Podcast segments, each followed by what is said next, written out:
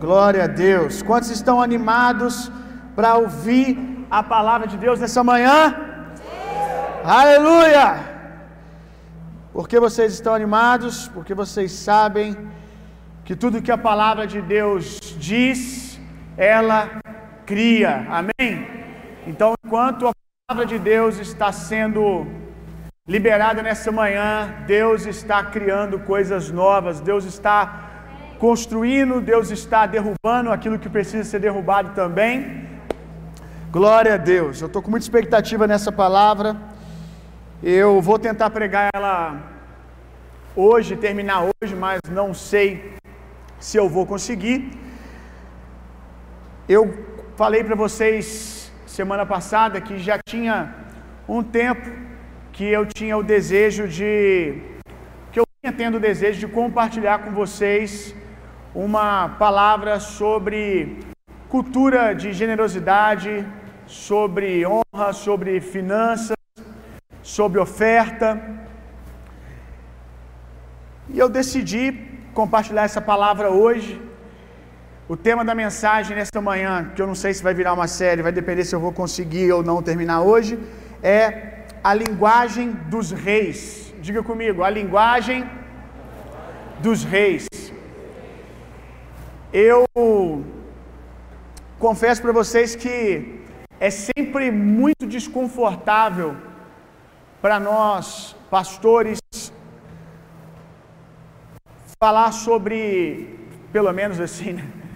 não posso colocar todos, porque tem alguns que parece que tem muito prazer de falar sobre dinheiro. Tem muita vontade de falar sobre isso, fica muita vontade. Eu, particularmente, não fico muito à vontade, e não estou dizendo nem que isso é o certo, eu deveria, que eu não deveria ficar à vontade. Eu acredito que a gente fica desconfortável, pelo menos os pastores aqui da nossa casa, porque às vezes parece que a gente está advogando em causa própria.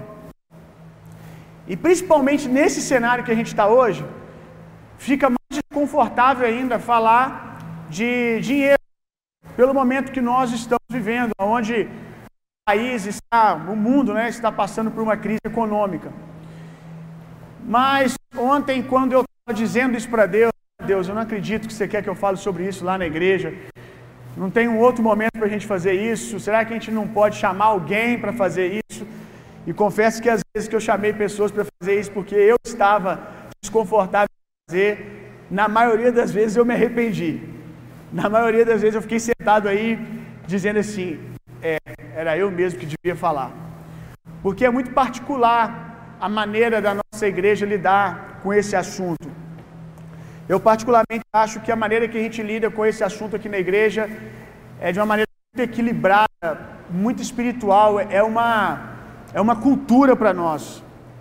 E nem sempre, quando eu trago alguém aqui para falar isso, o relacionamento dessa pessoa com esse tema é o mesmo que nós temos aqui.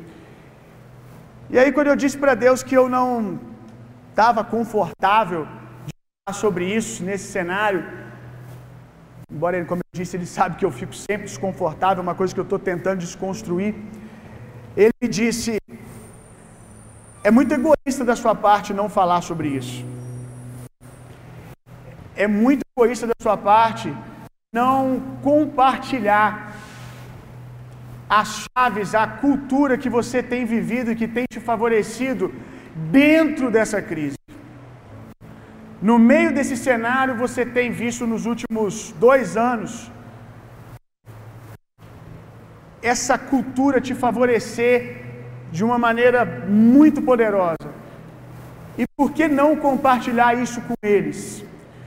E aí, quando Deus disse isso, eu falei: Amém, Jesus. Então vamos lá. Eu quero compartilhar com vocês aquilo que eu tenho vivido.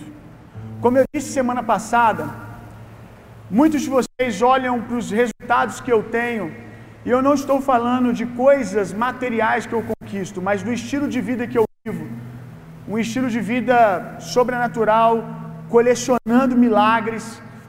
Eu poderia, com toda certeza, tirar aqui uns três dias de mensagem, aonde eu só contaria para você testemunhos sobrenaturais que eu vivi, não só nessa área de finanças, mas na minha vida em várias áreas, desde que eu conheci o Senhor.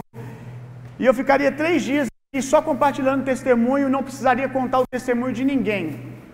Sobre milagres, relacionado à cura, sobre finanças, porque de fato eu tenho andado com Deus e tenho visto o agir de Deus de maneira sobrenatural na minha vida e através da minha vida. E vocês ouvem aquilo que eu vivo, os resultados que eu tenho, e eu tenho assim certeza, porque vocês falam isso para mim nos bastidores, que a maioria de vocês deseja viver essas coisas. Deseja poder andar na terra de maneira sobrenatural, à medida que as pessoas olhem para vocês e saibam que vocês não são daqui, que vocês são homens do céu, que vocês são embaixadores do reino de Deus, que vocês carregam a, a vida de Deus, que vocês são ah, uma ponte de acesso do céu para a terra. Tenho certeza que vocês desejam viver isso. Mas o meu questionamento é: vocês desejam viver o resultado das coisas que eu vivo e estão dispostos a viver o estilo de vida que eu vivo, de entrega, aplicar os valores que eu aplico, andar da maneira que eu ando, ou vocês só querem os resultados? Porque se vocês quiserem apenas os resultados, eu quero dizer para você que você vai passar sua vida inteira sentado aí me ouvindo, as coisas que eu compartilho, achando legal, talvez se emocionando, e vai continuar só contando as coisas que eu vivo, contando os meus testemunhos sem construir de vocês.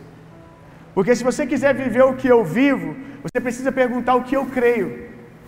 Você precisa perguntar o que eu creio, como eu tenho construído a minha vida e aplicar esses valores que na verdade não são meus, não são princípios, valores que eu inventei, mas que eu encontrei esses tesouros na palavra de Deus. Amém? Glória a Deus. Uma outra coisa que Deus me disse, Ele me disse, William, são momentos como esse que são decisivos para você decidir aquilo que você realmente crê. São momentos como esse que você decide se você acredita ou não na economia do céu, na cultura do céu. Se acreditamos que podemos viver provisão e milagres, mesmo em dias como esse. E eu, essa manhã, estou aqui testemunhando isso, falar dessas coisas para vocês essa manhã. É uma manifestação, é um testemunho de que eu realmente acredito. E de fato tenho experimentado. Eu não estou falando de algo que eu vou dizer aqui hoje porque eu quero viver daqui a um ano, daqui a dois anos. Eu estou falando para vocês o que eu estou vivendo. No começo da pandemia, o ano passado, eu escrevi um livro aonde eu coloquei ali muitos princípios e valores para nortear vocês durante esse período que eu não achei que ia ser tão longo. E eu disse, gente, leia, pratique esses valores, pratique esses princípios, que o resultado vai ser esse aqui. Eu coloquei alguns resultados que eu venho tendo e resultados que os homens de Deus tiveram por praticar esses princípios. E muitos que leram o livro e desenvolveram aquele estilo de vida, colecionam milagres no meio desse cenário. Eu estou dizendo para vocês mais uma vez, gente, creia naquilo que eu estou falando, não só porque eu estou falando, mas porque está escrito na palavra de Deus. Creia, creia, como diz a palavra, creia nos seus profetas. Eu vou dizer, creia no profeta maior, creia na palavra de Deus, e você prosperará em todos os seus caminhos. No começo da pandemia, eu sacudi vocês e disse: gente, olha para o céu, não olha para a terra agora. Olha para o céu e depois olha para a terra. Só olha para a terra depois de ver o céu. Só olha para a terra para construir aquilo que você está vendo no céu. E quem tem feito exatamente aquilo que eu falei, tem vivido o resultado. E eu digo de novo, gente, hoje eu quero te convidar a olhar para a economia do céu. O céu não está em crise, meu irmão. Amém? O céu não está em crise agora. Glória a Deus. Eu quero te fazer uma pergunta. Vamos lá então. Como saber o que Deus quer? Primeira pergunta, eu quero fazer uma pergunta, depois quero fazer umas duas, três colocações. E a primeira pergunta é: como saber o que Deus quer? O que Deus ama? O que Deus gosta? Se você, vamos conjecturar aqui uma situação. Se você fosse amigo da melhor amiga de uma pretendente sua, fazendo aniversário, e você tem muito interesse nessa moça, ou as meninas desse rapaz, você tem muito interesse nele, muito interesse nela, e aí está chegando aniversário e você é um grande amigo da melhor amiga dela. Você arriscaria comprar um presente de aniversário só pelo seu instinto? Ou você perguntaria para essa amiga o que a sua pretendente gosta? Você buscaria, quem sabe, olhar nas redes sociais um pouco do interesse dela, o que ela gosta, o que ela não gosta. Mas certamente, se você tivesse acesso a uma pessoa de confiança que não estragasse o seu plano, que soubesse que você gosta dessa pessoa, você perguntaria, sim ou não? O que Fulano gosta? Não precisa nem ser uma pretendente, talvez. Exemplo, se você pensa assim, eu vou dar um presente para o Bill, e eu acho que é uma ótima ideia isso, amém? É uma boa ideia, quem sabe Deus está até falando contigo. É, eu vou dar um presente para o Bill, só que eu não tenho muita proximidade com o Bill para saber o que ele gosta, o que ele não gosta, que tipo de livro que ele gosta de ler. Mas você tem proximidade com pessoas que estão muito próximas de mim, amigos, talvez próxima da minha esposa. Então o que acontece no meu aniversário? A minha esposa, ela já sabe a maioria dos presentes que eu vou ganhar, porque as pessoas vão até ela e perguntam: "O Bill está precisando disso? O Bill está precisando daquilo? O Bill gosta disso? O Bill gosta daquilo?" Então essa é a melhor maneira de saber o que alguém gosta. Ou perguntando a ela, se você puder, ou perguntando aos amigos dela. E eu estou aqui como um amigo de Deus, para dizer para você o que Deus gosta, para dizer para você o que Deus ama. Mas eu não vou dizer o que Deus gosta a partir do que eu acho, e nem você precisaria estar me ouvindo para saber o que Deus gosta, porque você tem uma, uma, um amigo ou uma amiga, como você quiser colocar, no masculino, no feminino, para você acessar, que sabe todos os segredos do coração de Deus. É a palavra de Deus, a Bíblia. A palavra de Deus é o diário que Deus escreveu com a sua declaração de amor para nós, é o nosso manual de instruções, e esse diário também contém os segredos do coração de Deus. Como Deus gosta de ser adorado, como Deus pode ser atraído, como se relacionar com a glória, com a presença de Deus. Eu não sei por que, que a gente acha que nós podemos simplesmente chegar na presença de Deus e falar assim: Deus, eu vou te oferecer isso porque eu gosto disso, porque eu quero assim. Nós não construímos os nossos relacionamentos pessoais assim, gente. Você não constrói esse tipo de relacionamento com a sua esposa. Tem coisas que você gosta, mas tem coisas que a sua esposa gosta.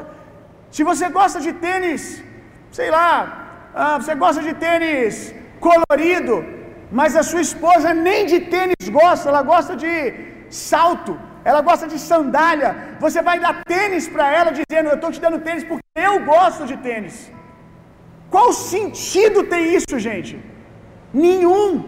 Mas por que que quando a gente, a gente vai se relacionar com Deus e alguém começa a ler a palavra de Deus e dizer que é necessário se aproximar de Deus de tal maneira, assim, assado, as pessoas dizem: "Não, isso é religião".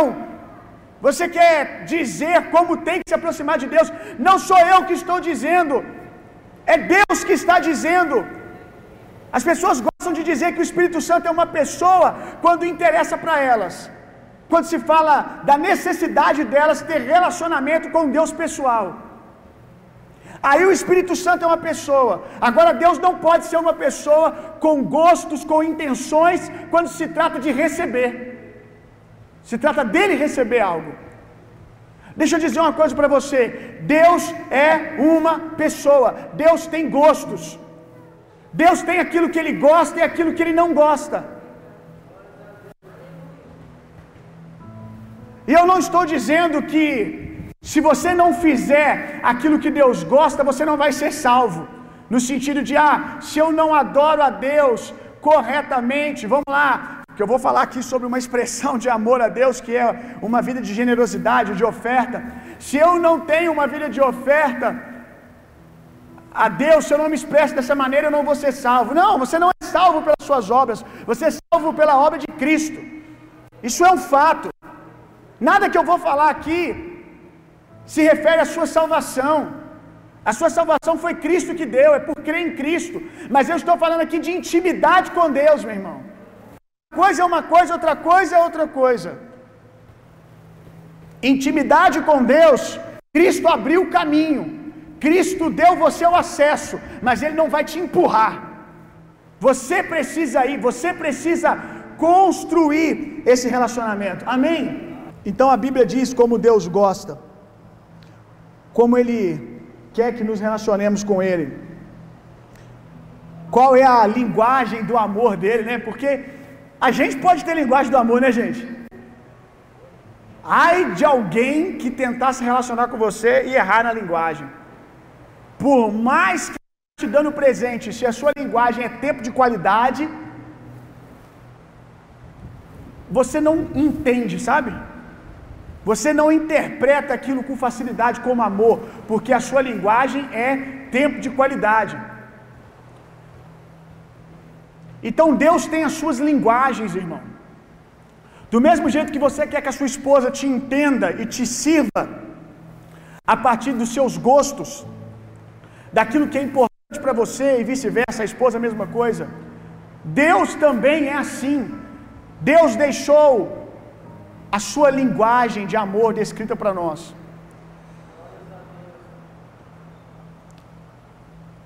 Algumas pessoas dizem, quando a gente fala de oferta, quando se trata de finanças, dinheiro, algumas pessoas dizem: Eu já dou a minha vida de trabalho para Deus, eu já trabalho na igreja, ou eu já trabalho é, ajudando as pessoas, é, eu já entreguei a minha vida para Deus, eu não preciso me relacionar com Deus a partir das minhas finanças. Deixa eu dizer uma coisa para você, eu te perguntar uma coisa. Se você trabalhar oito horas por dia, vamos botar mais, 12 horas por dia, todo dia trabalhando 12 horas por dia, mas se esquecer do aniversário da sua esposa, vai funcionar? Ela vai se sentir amada porque você trabalha? Quem é casado sabe o que eu estou dizendo. Não, mas eu trabalho por ela, eu trabalho para sustentar a minha família, para dar o melhor para minha casa, mas aí chega no aniversário dela, você esquece. De quantas horas que você trabalhou que ela vai lembrar? Nenhuma. Se você trabalha dia e noite pela sua esposa, pelo seu filho, mas não tem tempo de qualidade com ele, serve?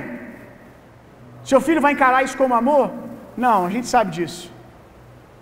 Quantas pessoas feridas que nós conhecemos que os pais deram tudo com relação a dinheiro, presentes, mas não estavam presentes. Não serviu. Vamos lá.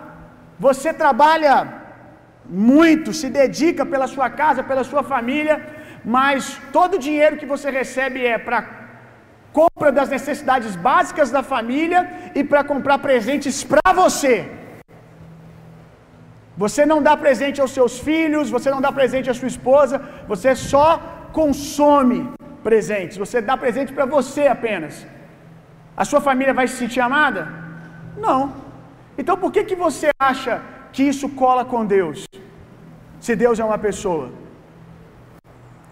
Vamos lá. Deus já tem tudo, uma outra declaração de alguns. Deus já tem tudo e não precisa do meu dinheiro. De fato, Deus não precisa do seu dinheiro. E aí eu quero conjecturar aqui uma outra história. Imagina se você está namorando uma moça extremamente rica. Vamos lá, uma filha do homem mais rico da cidade de Juiz de Fora. Você está namorando com ela e você não tem a mesma estrutura financeira do que ela. E essa moça ela pode comprar qualquer coisa. Isso significa que no dia do aniversário dela, você está livre para não presenteá-la ou a vida inteira você vai se casar com ela. E ela realmente não precisa que você compre nada para ela. Ela não tem necessidade de maquiagem, ela não tem necessidade de roupa, no sentido de que ela pode comprar, mas isso significa que ela não vá amar receber presentes? Não. Infelizmente, nós achamos que dar presentes é algo que nós fazemos quando o outro precisa de algo. Não, mas presente não é porque o outro precisa de algo, é porque eu preciso expressar o que eu sinto. É uma expressão de amor. Essa moça que eu conjecturei nessa história, mesmo ela com condições de comprar o kit de maquiagem, quando o namorado ou quando o marido vai lá e compra o kit de maquiagem, ele está dizendo: Eu me importo com o que é importante para você. Eu presto atenção nas suas necessidades. Eu amo você. Eu quero presentear você por isso. Faz sentido o que eu estou dizendo, gente? Então, se essa moça que tem tudo, ou o rapaz que tem tudo, não vai deixar de gostar de ganhar presentes, de ser amado dessa maneira, por que que Deus vai fazer isso? Não faz sentido nenhum, irmão. Deus de fato não precisa do seu dinheiro, mas eu tenho na minha vida entendido isso. De fato, Deus não precisa do meu dinheiro. Eu amo através do meu dinheiro. Porque eu gosto de ganhar presentes, amém? Oferta é uma linguagem de amor no seu relacionamento com Deus. Abra sua Bíblia comigo lá em Mateus 6, verso 21. A maneira que você lida com o seu dinheiro diz mais para Deus sobre o quanto você o ama do que todas as canções que você cantou aqui hoje. Vou dizer de novo, e sem medo de errar naquilo que eu estou dizendo. Não que a sua adoração por palavras não tenha o seu lugar. Tem sim. Mas a Bíblia também diz: Esse povo me honra com os lábios e o coração está distante de mim. A maneira que você se relaciona com Deus através dos seus recursos financeiros, através do seu dinheiro, diz mais para Deus sobre o quanto você o ama do que todas as canções que você cantou aqui hoje. E quem diz isso é a palavra, Mateus 6, 21. Porque onde estiver o vosso coração, aí também estará, porque onde estiver, desculpa, porque aonde estiver o vosso tesouro, aí estará também o vosso coração. Aonde está o nosso recurso? E eu vou te perguntar, onde está o seu recurso? É ali que está o seu coração. Isso se aplica também na sua vida de relacionamento com a sua família. se você gasta mais dinheiro com seus amigos, com futebol, do que com a sua família, com a sua esposa, com o seu esposo, com os seus filhos, é ali que está o seu coração.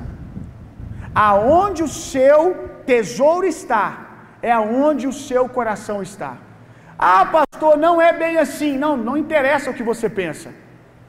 A Bíblia está dizendo que aonde você coloca o seu recurso, aonde você coloca o seu tesouro, é ali que o seu coração está. É por isso que Jesus se assenta ali do lado do gasofilácio, aonde se depositavam as ofertas, para conhecer o coração das pessoas. Para ver o coração, Jesus via a maneira que elas se relacionavam com o dinheiro. Você não pode dizer que você ama a sua esposa e você gasta dinheiro mais com você do que com ela, quando a Bíblia diz que você deveria dar a sua vida para ela.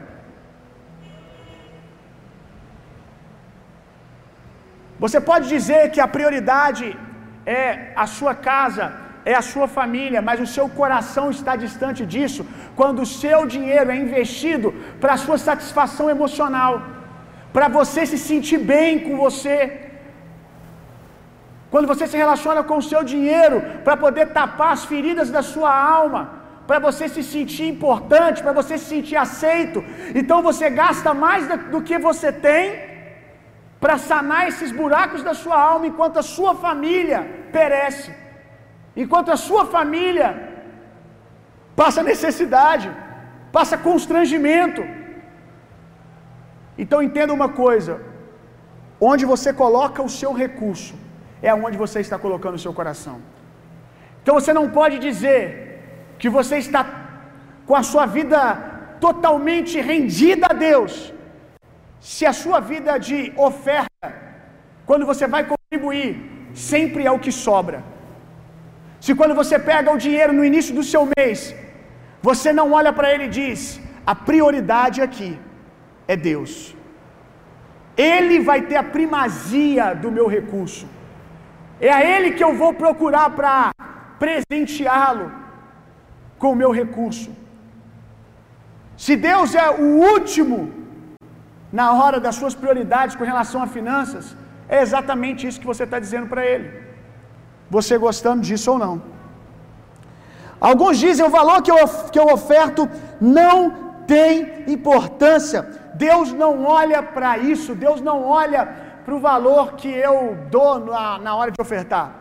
Isso é verdade, se aquilo que você dá não é o que sobra. Se aquilo que você dá é o melhor, então Deus realmente não está se importando se é muito comparando aos outros. E aqueles que dizem isso, que Deus não se importa com o valor, sempre vão se esconder atrás da história da viúva. Eu vou te pedir uma coisa, por favor, não diminua a história dessa mulher com a sua mesquinhez. Porque a viúva, ela não deu duas moedinhas, como a maioria dão. Dão duas moedinhas, dão o que sobra. Se você realmente quer se identificar com a história da viúva, você tem que comer muito feijão com arroz, porque as duas moedinhas era tudo que ela tinha. É incrível como que nós interpretamos a história como nos interessa. A maioria das pessoas interpreta essa história como Deus não se importa com o valor. Ela deu apenas duas moedinhas e Jesus se agradou. Quando na verdade a história não está dizendo isso para nós. Essa é a nossa interpretação para poder encontrar alguma coisa para justificar a nossa mesquinhez. O que essa mulher deu foi tudo.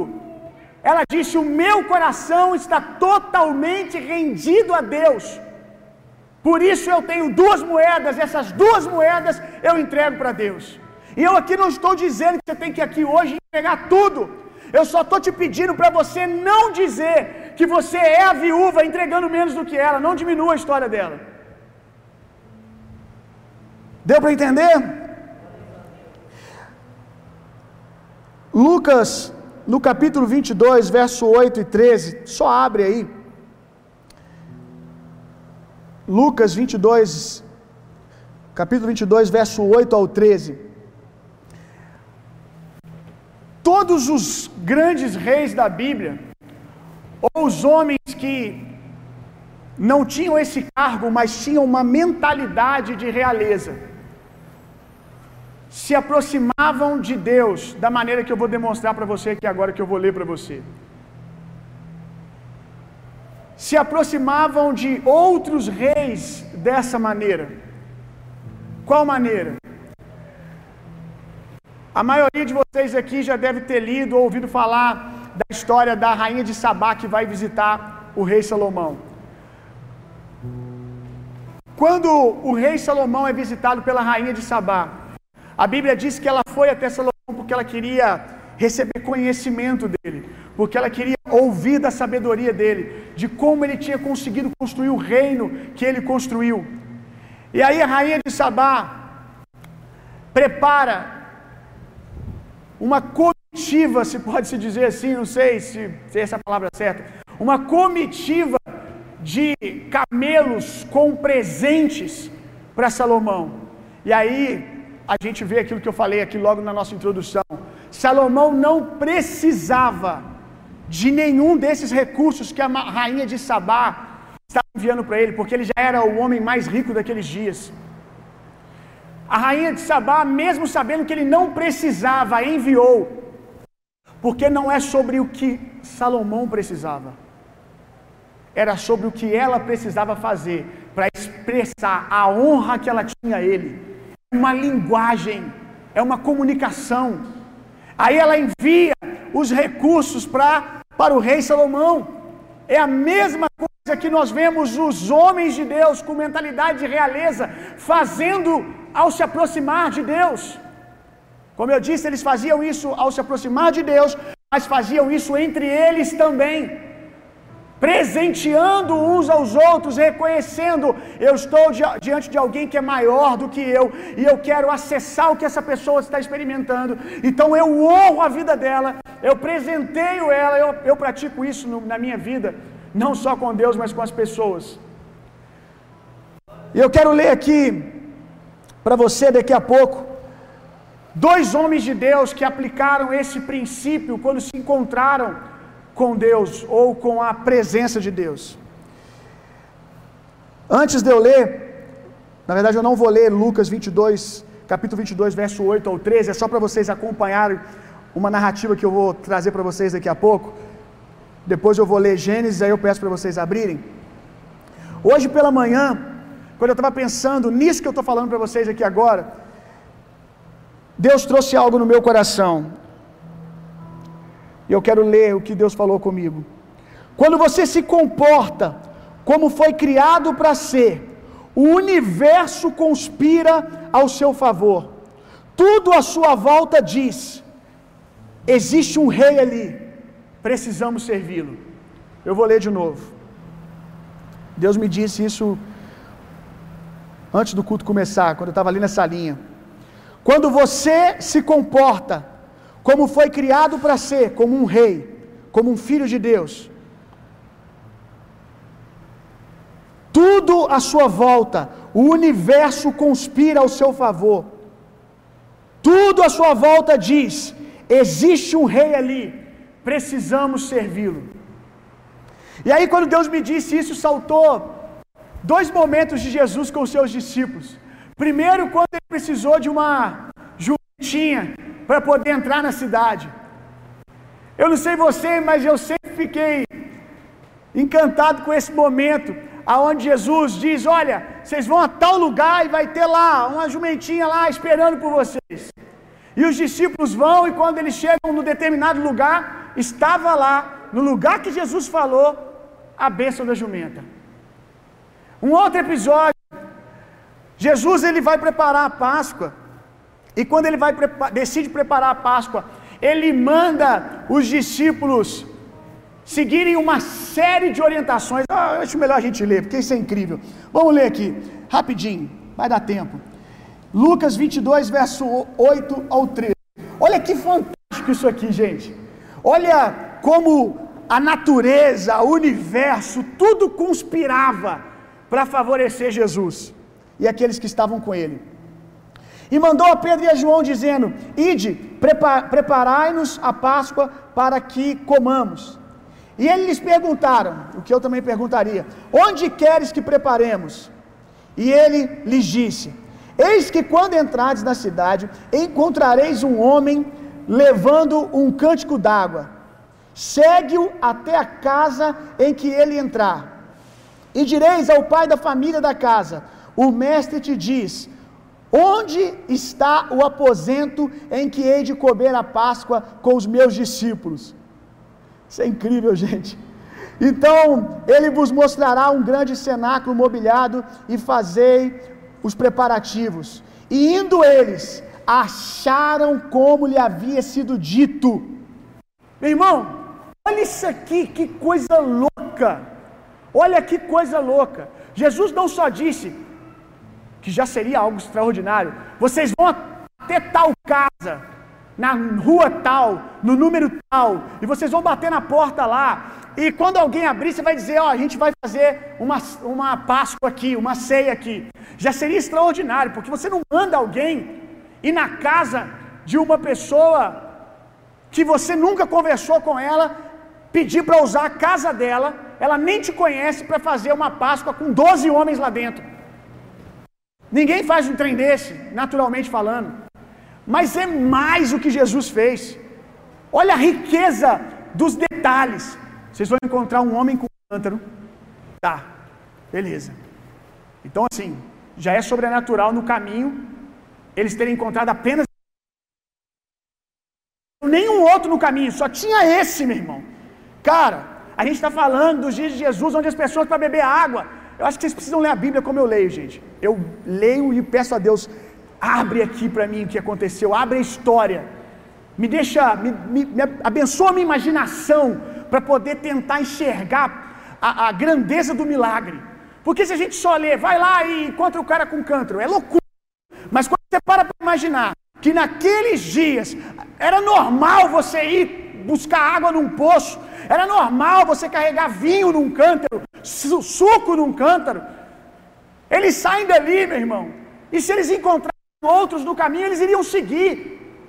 Mas não, eles foram e só encontraram esse cara. Justamente o que eles encontraram é o que eles tinham que encontrar.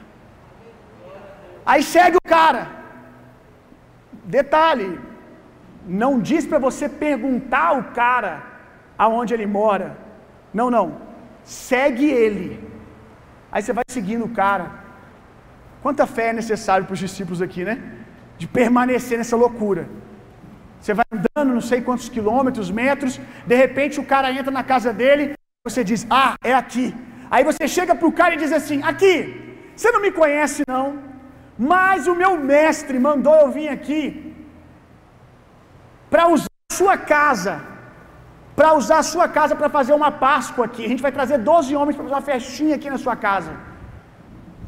O mestre mandou. Como assim o mestre mandou? Como assim o mestre mandou? Eu nem sei quem que é. Tudo isso deveria ter sido questionado, mas nada disso foi. O natural foi confundido, meu irmão. A lógica não valeu aqui. O homem vira e fala assim: ah, tá, beleza então. Vou ali construir, é, preparar o um lugar para vocês, vai ser aqui e tal. Está precisando de mais alguma coisa? Está precisando de pão também? Está precisando de vinho? Ou isso vocês vão trazer? Olha que loucura! Sabe o que, que é isso, meu irmão? Quando você anda com uma mentalidade de nobreza, quando você fala a linguagem dos reis, quando você anda como um filho de Deus, tudo à sua volta coopera. Tudo à sua volta coopera. Quantas vezes aqueles que andam comigo já viram coisas ilógicas acontecer? A gente chegar no lugar, a pessoa falar com todas as letras, como foi esse lugar aqui, não tem como alugar. Eu saí de lá, virar para o Eric, passando aqui na frente, dizendo: Nós vamos alugar esse lugar. E o, o ilógico aconteceu. Quantas vezes eu entrei em lugares e as pessoas ali pareciam já me, estar me esperando. Quando nós precisamos aqui na igreja construir a casa da Núbia, um homem que não é da nossa cidade, Um homem que nunca veio na nossa igreja, que eu chamei ele para pregar aqui. Então, o normal era que eu desse uma oferta para ele, sim ou não? O homem que eu chamei para pregar aqui numa conferência para empresários. O cara fica sabendo, não por mim, porque eu também não falei nada. Um amigo em comum nosso vai num churrasco aonde ele está presente. Comenta para ele, para ele que é de Juiz de Fora. E diz para ele assim: Juiz de Fora. Aí ele diz: Ah, eu vou pregar lá tal dia. Ele começa a falar: Cara, aqueles caras são incríveis. Deixa eu te mostrar um vídeo aqui. Eles estão vendendo água no sinal para construir uma casa. O cara pega o telefone sem me conhecer. Pede o cara, era amigo em comum, liga para ele aí agora. Nem o cara sabia que ele ia fazer isso.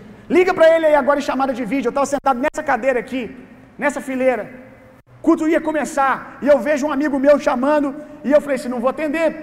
Aí o Espírito falou comigo: atende. Graças a Deus que eu atendi. Aí eu peguei, atendi, aí era ele. Ele falou assim: cara, olha quem está aqui comigo. Aí eu falei: uai, como assim vocês estão juntos? A gente veio aqui num evento, num, num churrasco e ele está aqui. Cara, ele quer falar com você, não sei o que ele vai falar. Ele pegou o telefone e perguntou: quanto que falta para construir a casa? Aí eu disse: ah, falta tanto. Ele diz: olha, calcula quanto falta para construir a casa, porque eu vou depositar o dinheiro. É 30 que falta? É 40 que falta? Era 40 mil. E a gente recebeu uma oferta de 40 mil de um cara que nunca tinha pisado aqui. Tudo começa a favorecer, porque você se comporta como um rei. Gênesis 18, versos 6 ao 8. Para vocês entenderem o contexto. Os anjos do Senhor estão visitando Abraão, ou seja, a presença de Deus está ali diante dele. E aí o que ele faz? Abraão apressou-se em ir ter com Sara a tenda e disse: Amassa depressa. Olha isso, gente. Eu, eu acho eu, uns detalhes assim. Eu oro para que vocês comecem a ler a Bíblia assim. Amassa depressa.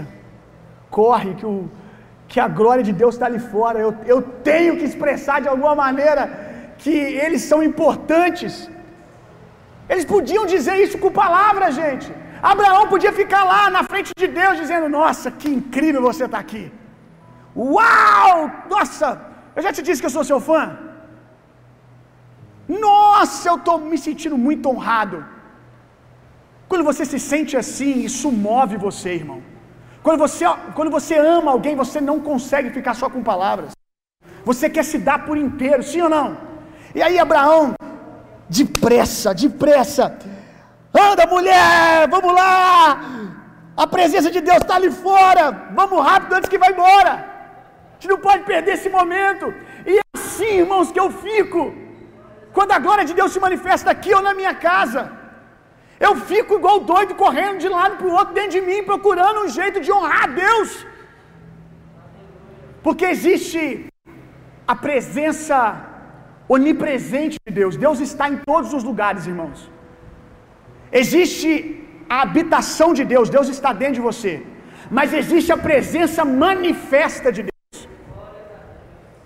Deus está em todos os lugares o tempo todo. Deus habita eternamente dentro de você, mas não é todo dia que ele se manifesta do mesmo jeito. Então, é como eu pratico. Quando a glória de Deus se manifesta, meu irmão, eu olho para mim, eu vejo que eu já cantei, eu já chorei, eu já gritei. Falo, tem que dar oferta. E se eu, meu irmão, se o gasofilácio não estiver aqui, vai ser alguém. Eu vou ter que enviar isso para o céu de algum jeito. E o jeito de enviar isso para o céu é: eu oferto do altar, eu oferto para a minha igreja local, ou eu envio através de alguém. Eu abençoo alguém e isso sobe como incenso agradável a Deus. Eu envio para Deus através de alguém. Alguém vai ter que ser o meu o meu Uber Eats, alguém, é isso mesmo? Alguém vai ter que ser o meu, a minha entrega do iFood. Alguém vai ter que ser o meu motoboy. Então, a quem está aqui, eu já parei do nada e falei assim: toma uma oferta. Você foi meu motoboy aquele dia. Trabalhou de motoboy já nem sabe. Você estava entregando algo que eu queria entregar para Deus.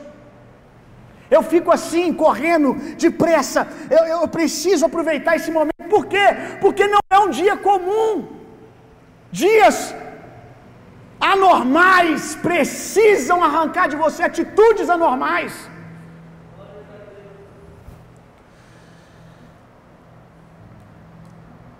Depressa, prepara três medidas de flor de farinha e faz bolos. E correu Abraão às vacas, e tomou uma vitela tenra e boa, e deu ao moço que se apressou a prepará-la. Aqui a gente descobre que Deus gosta de churrasco. Eu posso ouvir um amém? Eu respeito os irmãos vegetarianos, que Deus abençoe vocês, que Deus me dê a mesma graça, mas me parece que Deus gosta de churrasco. Três pessoas se desviaram, misericórdia. Vai para o mundo não, irmão, só troca de igreja. Então... ah, os vegetarianos sofrem comigo. Eu tenho muitos amigos vegetarianos, eles sofrem. Eu fico bulinando eles o tempo todo. E tomou, e tomou manteiga e leite e a vitela que tinha preparado e pôs tudo diante deles. E ele estava em pé junto a eles debaixo da árvore e comeram. Os anjos gostam de carne também.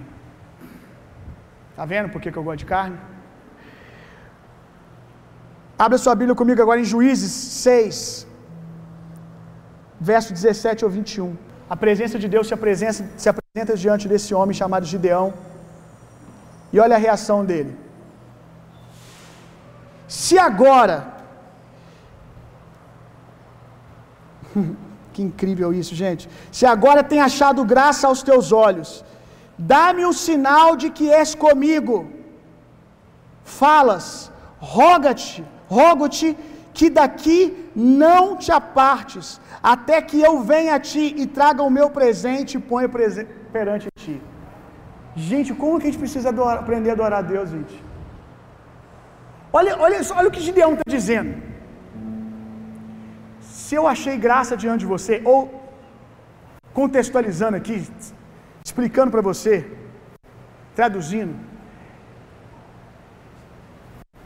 Se você, se eu encontrei favor diante de você, se você quer fazer algo por mim, se realmente você quer me abençoar, faz o seguinte, prova isso para mim, aguardando aqui que eu vou buscar um presente. Segundo a lógica natural, qual, qual, qual sentido, qual lógica tem isso, gente? Alguém chega para você e parece que a intenção dela é te abençoar. Aí você diz: se você realmente quer me abençoar,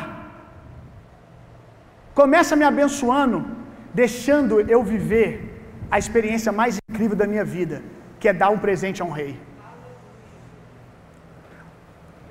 Aqui Gideão está dizendo para nós que, por mais que ele fosse receber coisas de Deus, ele entendia que não existia bênção maior do que dar. Está acompanhando o raciocínio aqui?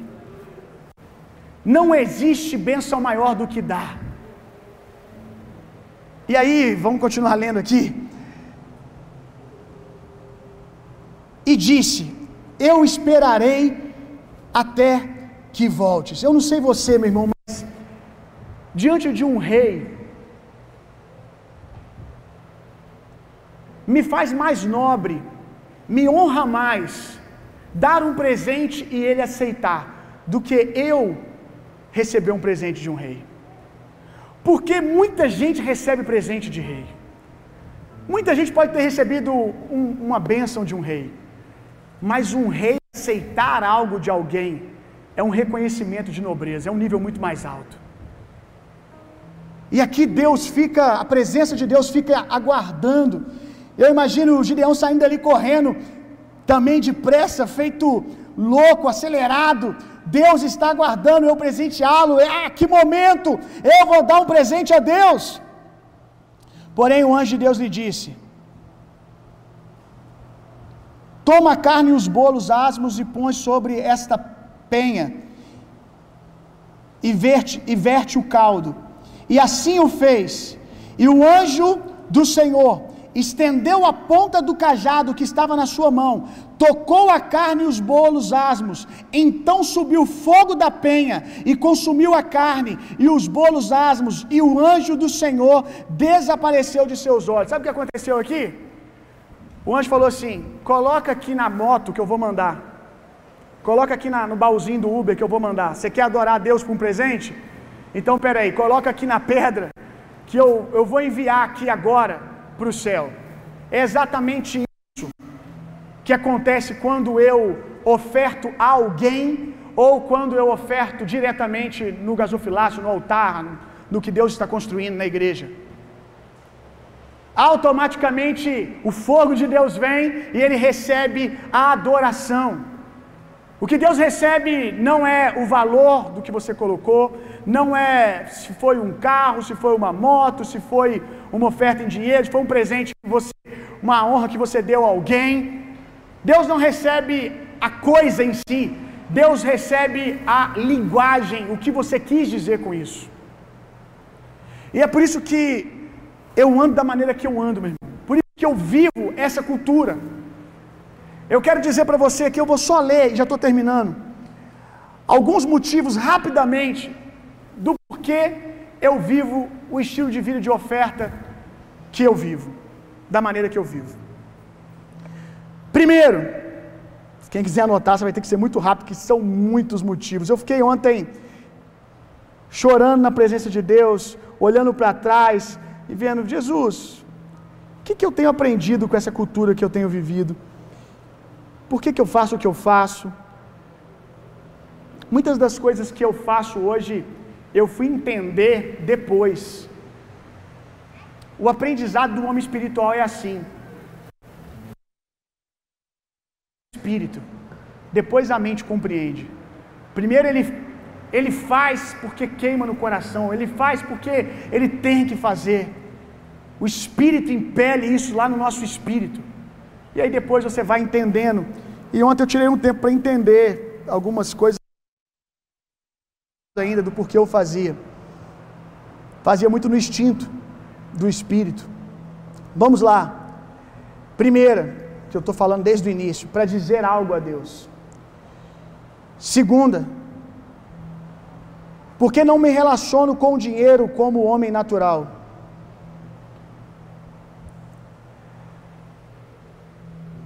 Eu tenho reparado isso no meu relacionamento com as pessoas, de que eu hoje me relaciono com dinheiro de um jeito totalmente diferente das pessoas ao meu redor. Totalmente diferente. Porque quando eu conto algum testemunho meu, a pessoa fica sabendo, por exemplo, vou dar só um exemplo aqui. Do carro, de quando eu ofertei o carro. Se alguém ouve isso pela primeira vez, a pessoa fica com uma cara, ou até mesmo diz para mim assim: Você ofertou um carro? Não se dá isso a alguém. Não se pega um bem desse valor e simplesmente se dá. Não, a pessoa não te deu nada, a pessoa não fez nada assim e tal, não, te, não põe uma troca, não está prestando um serviço para você, não sei. Assim do nada você deu um carro. E a expressão das pessoas, seja na cara ou seja nas palavras, para mim, não faz sentido nenhum. Eu fico tentando entender porque elas estão achando aquilo algo fora do normal. Por quê? Porque já se tornou o meu normal.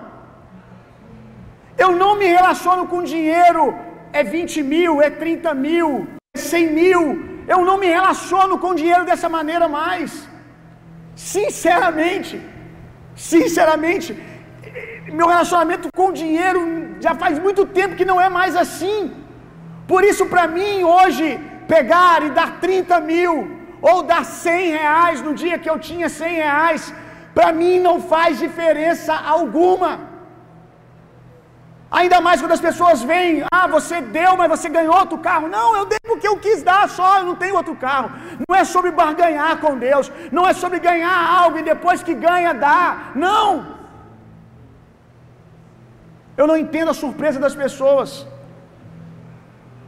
Então, porque eu não me relaciono com o dinheiro como homem natural. Porque assim, porque é assim que posso enviar um presente para Deus. para dizer para a minha alma que vivo dependente de Deus, vivo pela fé.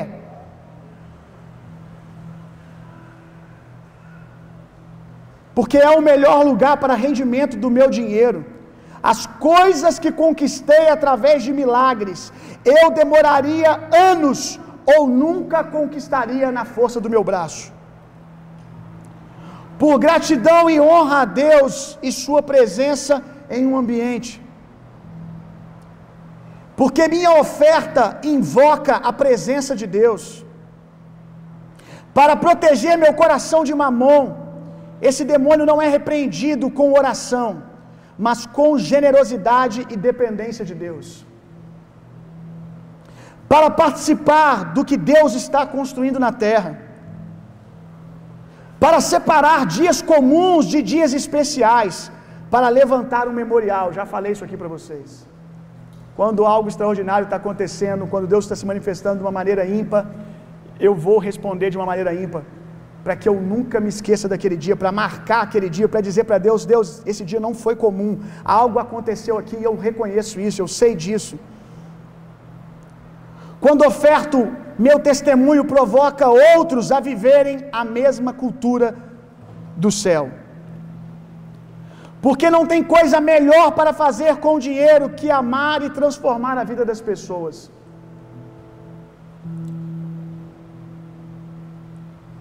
Eu já tive a oportunidade de andar com um carro de luxo, carro importado. É uma sensação muito boa. Estou custando a me acostumar com outra coisa, viu? Como eu falei para alguns, você sair do. Sendo bem sincero aqui para vocês. Você sair do ruim para algo bom, se acostuma fácil, fácil. Rapaz, quando você entra no top, voltar para algo menor, como é difícil. E aí, para castigar mais a minha alma, eu voltei para o zero mesmo. Fiquei sem carro.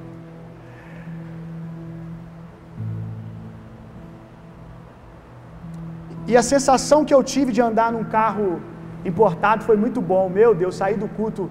Tinha dia que eu falava assim, cara, eu vou abrir o teto solar aqui. Aí eu ia para casa, meu Deus, é isso que Abraão tinha, né? Porque ele podia contar as estrelas. O carro dele com certeza tinha teto solar. Gente, tô brincando, Abraão nem tinha carro, não existia carro, tá bom? Era bom demais, música no alto. Aí tinha, eu, eu gosto de, de botão e o carro era cheio de botão.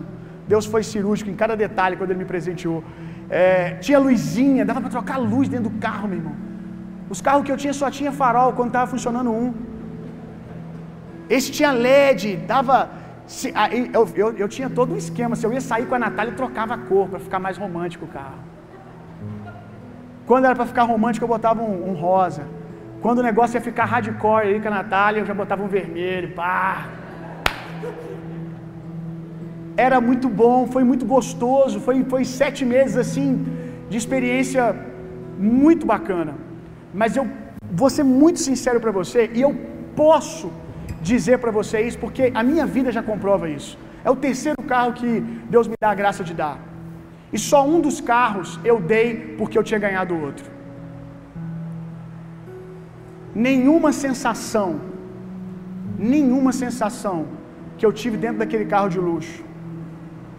O ser humano é vaidoso, né? Quando eu entrava nos lugares, eu lembro que eu entrei um dia na lanchonete e eu reparava que todo lugar que eu entrava, as pessoas me recebiam igual jogador de futebol. Porque a Evoque é carro de jogador, né? Aí eu entrava, todo mundo ficava, vai descer um jogador de futebol. Que decepção, né, gente? Às vezes eu preferi nem descer. Vamos deixar a sensação do jeito que tá, deixa todo mundo embora, depois eu desço. E aí um dia eu fui na lanchonete, eu desci, eu desci do carro, aí tinha uns menininhos assim jogando bola, pararam, vieram. Nossa, esse carro é muito top, que eu não sei o que é lá. Aí eu, vocês acham? Comecei a trocar ideia com os meninos. E os meninos, nossa, esse carro é muito bonito. Olha a roda, tal. Cara, foram sensações muito bacanas.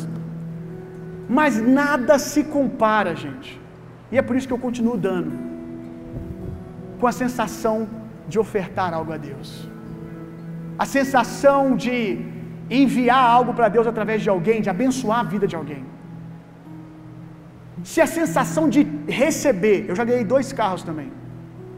Se a sensação de receber fosse maior, eu permanecia com aquilo que as pessoas estavam me dando. Mas não existe sensação melhor do que dar, irmão. Eu lhe asseguro isso.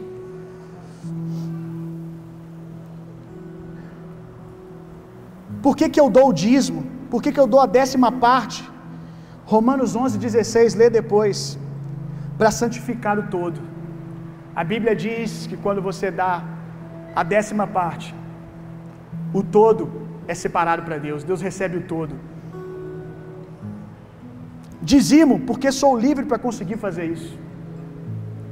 E porque eu sei que antes da obra de Cristo na minha vida eu jamais seria capaz de fazer isso. Então, eu não dizimo porque eu estou aprisionado a uma lei, eu dizimo porque eu me tornei livre o suficiente para fazer isso. E é engraçado porque a maioria das pessoas que chamam dízimo de lei, na verdade, estão aprisionadas e não conseguem fazer, por isso que não fazem.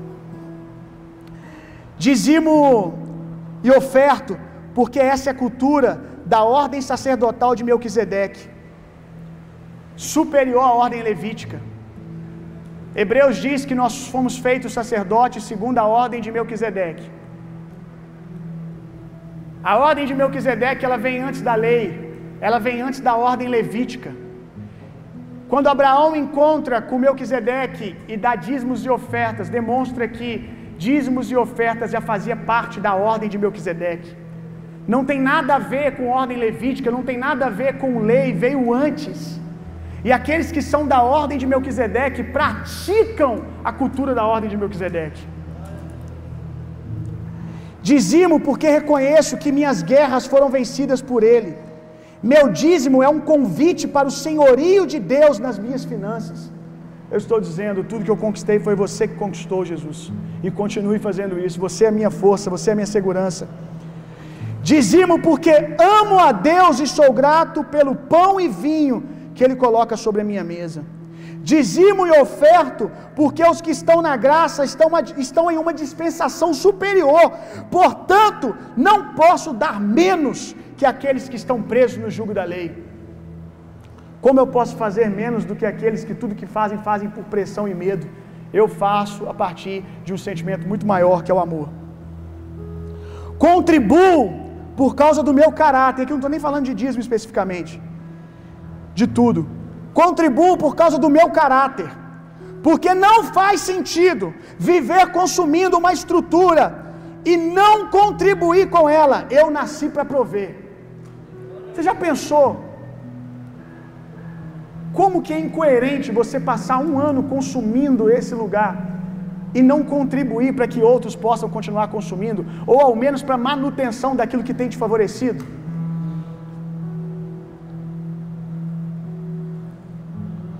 Contribuo porque quando sou fiel nas coisas terrenas, Deus pode me conceder autoridade sobre coisas grandes, sobre os tesouros celestiais. Porque é, por último, penúltimo na verdade, porque é uma expressão pública para todos à minha volta e para o meu filho, dito que tudo que eu tenho vem dele. Essa semana eu acho que foi Sexta-feira, sexta-feira, eu, eu, eu tento sempre que possível é, tirar o meu tempo com Deus pela manhã. E aí eu sento, fico ouvindo música, leio a palavra, oro, oro um pouco em línguas. E aí eu estava de manhã, acho que na sexta-feira, e eu comecei a olhar para a casa que Deus me deu. Eu comecei a olhar para ela e me lembrar também de tantas coisas, agora falando de coisas materiais que Deus me favoreceu. Quanto Deus tem me abençoado nesse. E comecei a me emocionar. Porque eu olhando para aquilo tudo, eu falei: Deus, não tem lógica eu ter chegado até aqui. Eu não tinha preço nenhum pelo conhecimento, tinha prazer nenhum. Acho que com 17 anos eu nunca tinha lido um livro completo. Eu nunca tinha lido um livro, eu nunca tinha passado um tempo na minha casa ouvindo uma aula no YouTube, porque isso não era importante para mim, eu só queria zoar, brincar, sabe, tocar a vida na zoeira. Com 17, 18 anos, eu, eu, eu olho para mim e vejo, era um vegetal. Adriano, para de concordar, só eu que posso falar isso. que o Adriano está comigo desde que eu era menino, com 16, 14, 15 anos a gente já, já era amigo. E eu tô falando aqui, ele tá. Poxa, Adriano, aí não, pô. Tá assim, ó. É isso mesmo, faz sentido. Era desse jeito que eu te via. Exatamente assim. E eu sei que. Agora eu vou meter o pau no Adriano também. Que o Adriano, os nossos amigos, né, Adriano, que hoje estão também se converteram, estão no Senhor. A nossa mentalidade com 18 anos, né, Adriano? É de um vegetal. É menor do que a, a do Noah, né? Com certeza. Eu tô falando sério, eu não estou exagerando, não, gente. Com 17, 18 anos, eu não tinha chance nenhuma indo naquela roda de um dia ter uma família para começar. Então hoje ver o Adriano com a família linda que ele construiu, meu irmão, isso só pode ser a graça de Deus e o favor de Deus. Sabe, que mudou a nossa rota. Aí eu olhando para aquilo tudo, eu comecei a chorar de gratidão a Deus. E eu entrei numa crise. Eu falei, Jesus, eu sei de onde eu vim. Eu sei que eu era um vegetal. E que isso tudo aqui só pode ser obra do Senhor.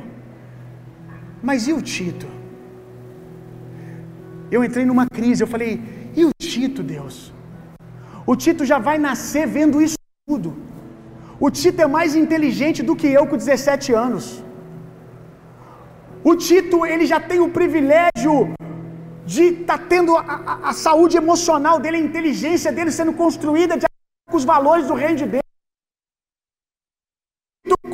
12 anos, com 10 anos, ele vai estar muito à frente do que eu tinha com 17, com 18.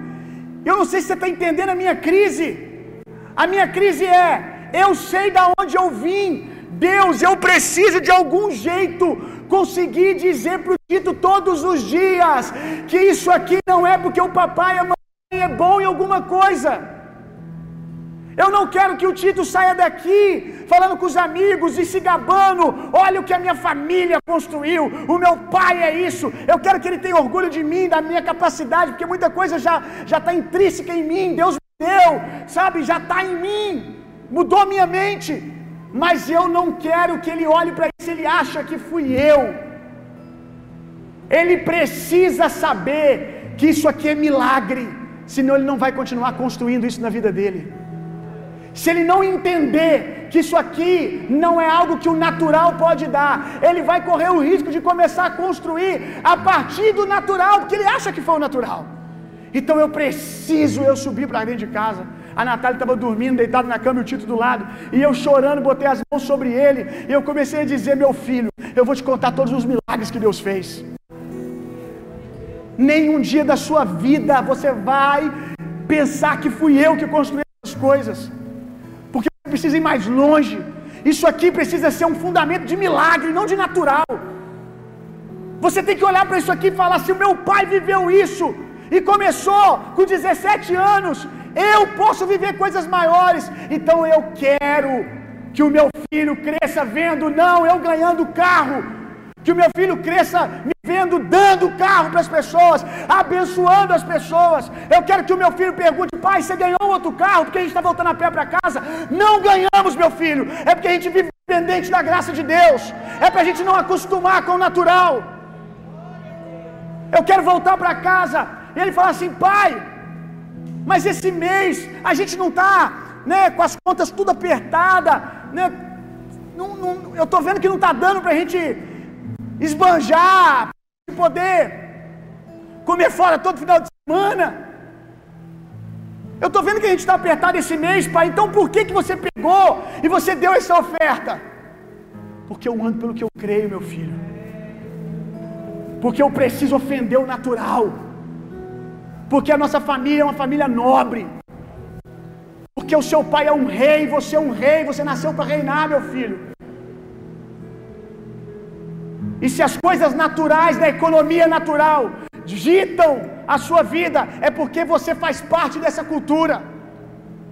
E eu não sou daqui, meu filho, no sentido do sistema desse mundo. É por isso, meu irmão, eu quero que meu filho olhe e fale assim: Nossa, pai, como que o senhor conseguiu comprar uma casa dessa? Eu vou dizer: Senta aqui que eu vou te contar uma história. Não foi bem assim. É por isso que eu vivo a vida que eu vivo, meu irmão. Eu quero te convidar a viver essa vida. Eu deixei para você ofertar no final, não porque eu estou com expectativa de você dar uma grande oferta. Graças a Deus, o mês passado nossa igreja começou a retomar o financeiro. Esse mês já tudo está indicando que, que a gente vai suprir as nossas necessidades. E é por isso que talvez eu esteja um pouco mais confortável de estar falando aqui hoje. Para não chegar na segunda eu ter que falar assim, gente, a gente precisa levantar uma oferta para pagar a conta. Não é sobre pagar conta, irmãos. É sobre a cultura que você precisa viver.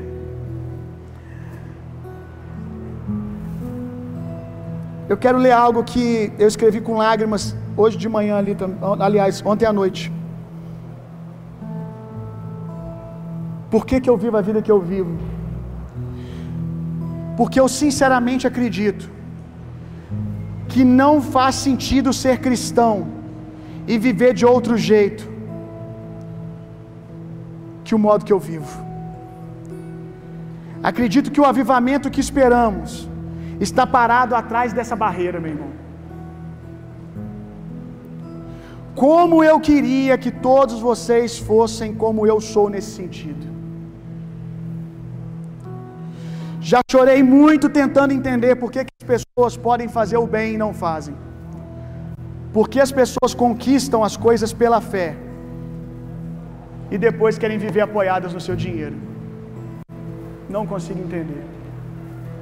A, vida que eu, a vida que eu vivo, eu vivo porque eu não consigo viver outra, irmão. E olha que eu já fui tentado por isso, viu? Por amigos que têm a boa intenção. E te falo que algumas vezes já flertei com isso, mas não consegui ficar desse jeito. Não, Bill, você tem que viver também, cara. Que isso, cara? Não, não, não dá não, não é a hora não, cara. Você dá tudo o tempo todo, tal. Aí naquela hora eu, a alma, né, gosta de ouvir isso, aí eu saio dali, é, realmente.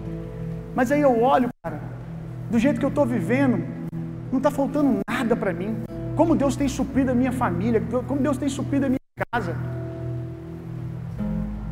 E aí eu viro, passo uns dias eu me pego voltando para a mesma cultura de novo. Que eu não consigo mais viver de outro jeito, irmão. Não consigo. Já tentei algumas vezes, eu não consigo. Por quê? Porque não faz sentido para mim. E eu oro para que não faça sentido para você viver de maneira natural. Amém. Faça assim com as suas mãos. Que o amor de Deus, a graça de Jesus Cristo, que o consolo, poder e a personalidade do Espírito Santo sejam em vocês e através de vocês hoje e sempre.